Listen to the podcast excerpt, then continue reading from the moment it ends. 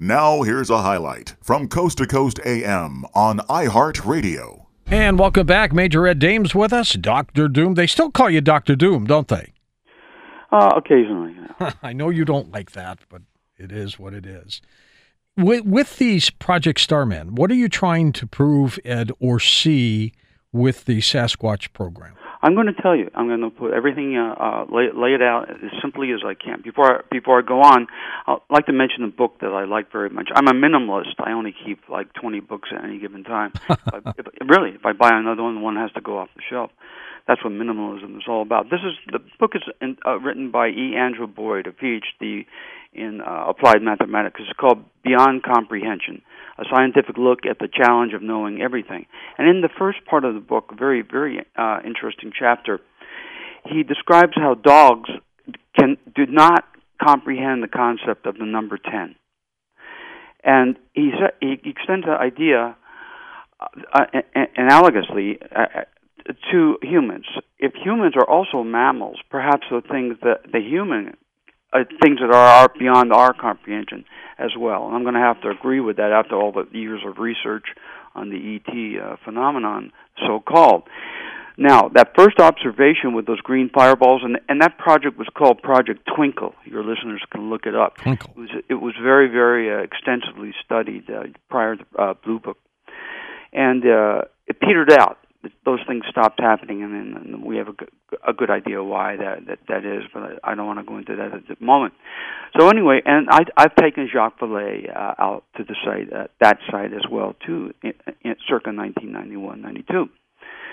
But when I came back, uh, I had already commission. I had already hired. I was setting up a civilian company.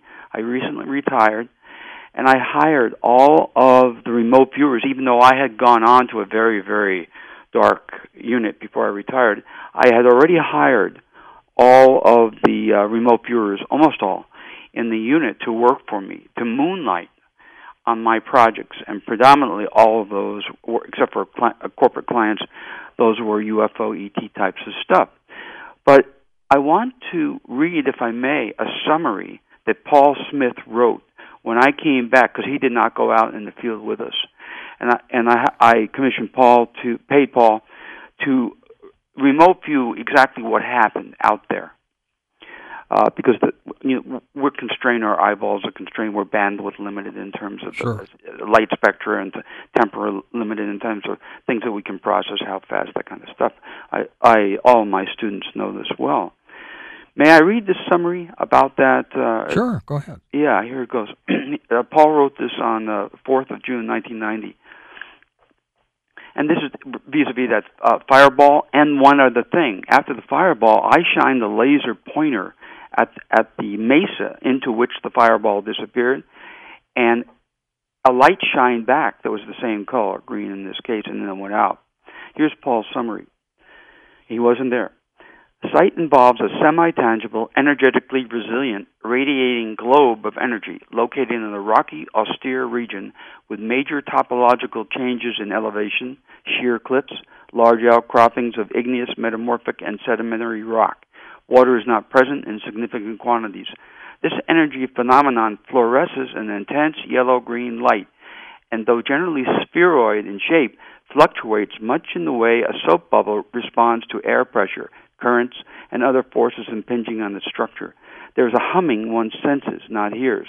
This globe seems to be both within the rock cavity where it is manifest, yet without it as well. It is partially surrounded by the earth, yet also partially free of the ground. It is there despite the rocks. The rocks intrude, yet don't. There are other people or beings associated with this globe there is a sense that the people present are aware of, but rather indifferent to observers. That means us. They're slightly amused, like one might be amused by apes watching people at the zoo, or babies thinking they understand the unspoken agendas and motivations of the adult world. The purpose here is adjusting, calibrating, sending, arranging in a physio-energetic sense. There is an impression of great but subtle power, only a portion of which is there the rest of which is elsewhere, the tip of the iceberg analogy. Radiant, flexible, substantial are other words that describe this energy form. The beings here are, in a sense, professional, like they are completely going about their business and are disciplined or single minded enough not to be distracted by outside irritants like us, like the cop who maintains decorum despite name calling from bystanders. 30 more seconds. The event occurred primarily as an adjustment or maintenance mission, but had a slight element of showing off or revealing themselves, teasing with a purpose. Otherwise, it was a very minor routine sort of technical exercise revealing a small fraction of capability. Full capability would never be revealed except in the event of extreme circumstances. Stasis, manipulation, transmutation, transportation, physical rearrangement, total reconfiguration are all capabilities. The agenda here is to manipulate the environment only enough to create the appropriate situation to satisfy the agenda, like an oil company changing the landscape only enough to facilitate its objective, leaving the rest the same. They are not indifferent to the needs of the natives, but the needs of the natives are subordinate to the objective of these others. That is a very good professional summary from a professional remote viewer. And and what was he saying in terms of what this might have been? All those things. All we saw was his green fireball and the glow on. The, and what he's saying is there's an agency behind it, an intelligent agency behind it that's doing something there, knows that we're there, and gives us a little, you know, throws us a, a, a, a bone, mm-hmm. and that's it. Well, after that, after several years of uh, that site and the, and the, and the uh, event started to, to, to wane. And that was 1990. That was 1990 when he wrote the report. We had already been there earlier in the year, and then I began to take scientists to the site, where, and I have the full reports uh, there, there too.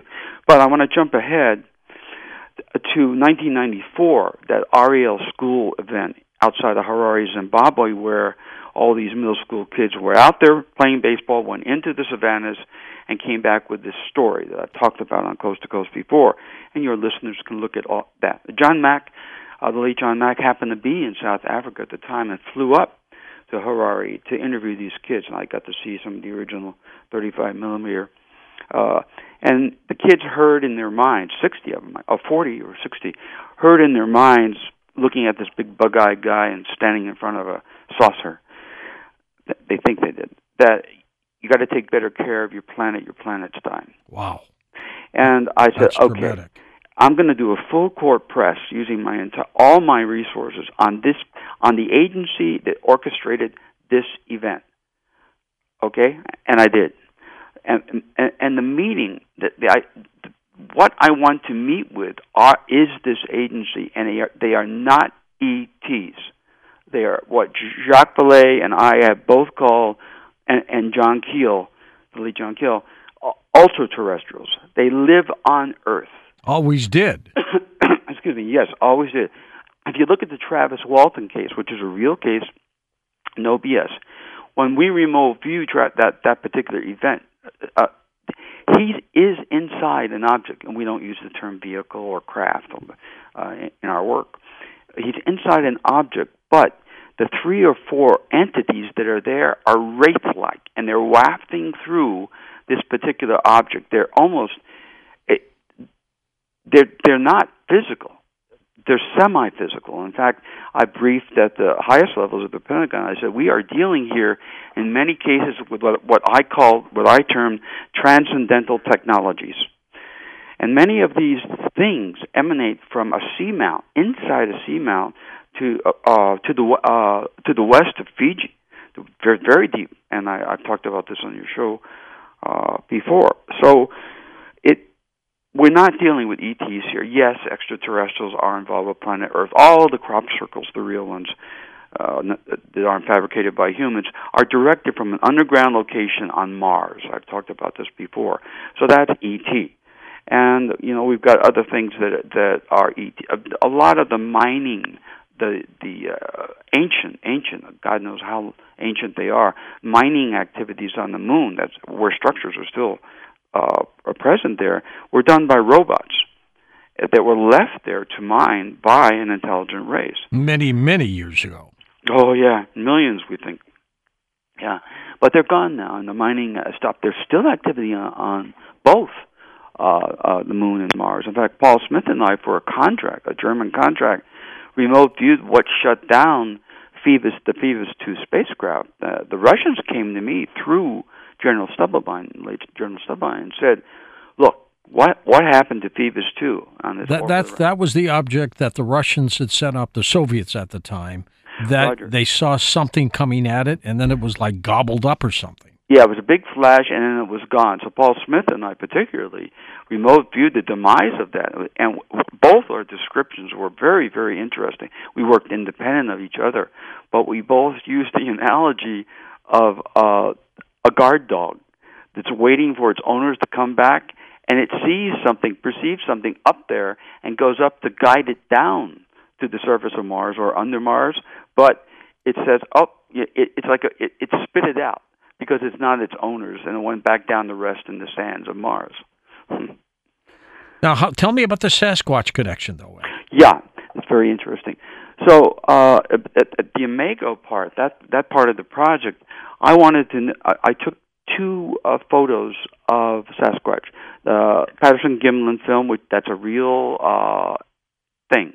It's not a fake. And then the one that I posted on your website, uh, perhaps last, yeah, last uh, time I was on of a, a one walking over a snow uh, ridge in either Vancouver or near uh, Washington or Washington State. That's real too. So I looked at the location. I was interested in using GeoFix to look at the location, the present location of each of those, the the Patterson Gimlin object and the one in Washington. They both led to the identical site of the orchestrators of the uh, Ariel School uh, event. Both those Sasquatches, in in terms of their location, ended up on that same mountain near Mount Lassen, where I had already established was a contact zone for these orchestrators of the Ariel School event. So I'm quite excited. I'm anticipative and. I'm not afraid because I, uh, you know, I have no idea what's going to happen but I, I'm I feel a little bit spooked, which is funny because uh, spook getting spooked is a uh, I I made a funny. I think that was a Shredder or Splinter and Teenage Mutant Ninja Turtles, but uh, I am looking forward uh, to that trip. Well, who knows what you'll uncover? And uh... yeah, I don't know. Everything is uh, almost a total unknown here, except what we put together. Where, like Chaco Canyon, these this agency, which is not ET and not human, uh, and I don't know about the Sasquatches. I think they're. Uh, I, I'm not sure what they are. I really have to find that out. But it's a it's a meeting it's a meeting place just like Chaco Canyon was, and remote viewing had to be used to find it. A con- consciousness tools, not just problem solving tools, but higher level refined consciousness tools had to be able to go not after the fact, hey, what happened over here in terms of ET or whatever you want to call it. No, it, it, proactive. Okay, what are your protocols, if any, for a meeting? Now, I may not understand what what happens there, but I, I certainly want want to ha- bring back something over the next few months that substantiates the things that I'll say if I'm still around to say them. Ed, uh, the New Madrid fault, which some say is bigger than the San Andreas fault, you're seeing some kind of activity there. Uh, about a year ago, a year and a half ago, uh, perhaps longer, I began to look at uh, the next uh, uh, catastrophic North American, both both Canada and the U.S. North American uh, uh, events, and the key event that popped up time and again was an earthquake and uh, uh, uh, the, uh, the the the whole Midwest being being affected uh, by this particular earthquake and the New Madrid fault. But what particularly concerned me was the number of nuclear re- react power plants that are also affected and needed to be shut down. So, despite the structural damages and perhaps uh, human lives lost, and the Mississippi River perhaps shifting, you know, you've got that more serious long term problem, the gift that keeps on giving, like Fukushima Daiichi. Well, you know, New Madrid is uh, St. Louis goes through there, everything goes through there, and uh, years ago the Mississippi went the other way when that uh, earthquake hit. Remember that one? Yeah, in the eighteen hundreds. Yeah, it changed. It's, it's changed its flow. But this time, I'm thinking that it might not just change its flow; it may actually shift. Jeez. Uh, because there's a lot of places where where the you know the levees and the built up the Army Corps of Engineers has really constrained the river. But if those go down, the Mississippi changes changes its course. Major Ed Dames with us. His websites are linked up at coasttocoastam.com. He also has a DVD series out called Learn Remote Viewing, and uh, we'll talk a little bit more about some of the work that he does. People are a little concerned about an economic collapse, Ed. What does remote viewing say about that? I had a bunch of economists in the professional, uh, well, actually three, in the professional development course uh, way back in uh, '95 and they were in, they were curious as to whether there would ever be an economic collapse. So we put together a series, an ensemble of different uh, technical, technical remote viewing search terms and all that.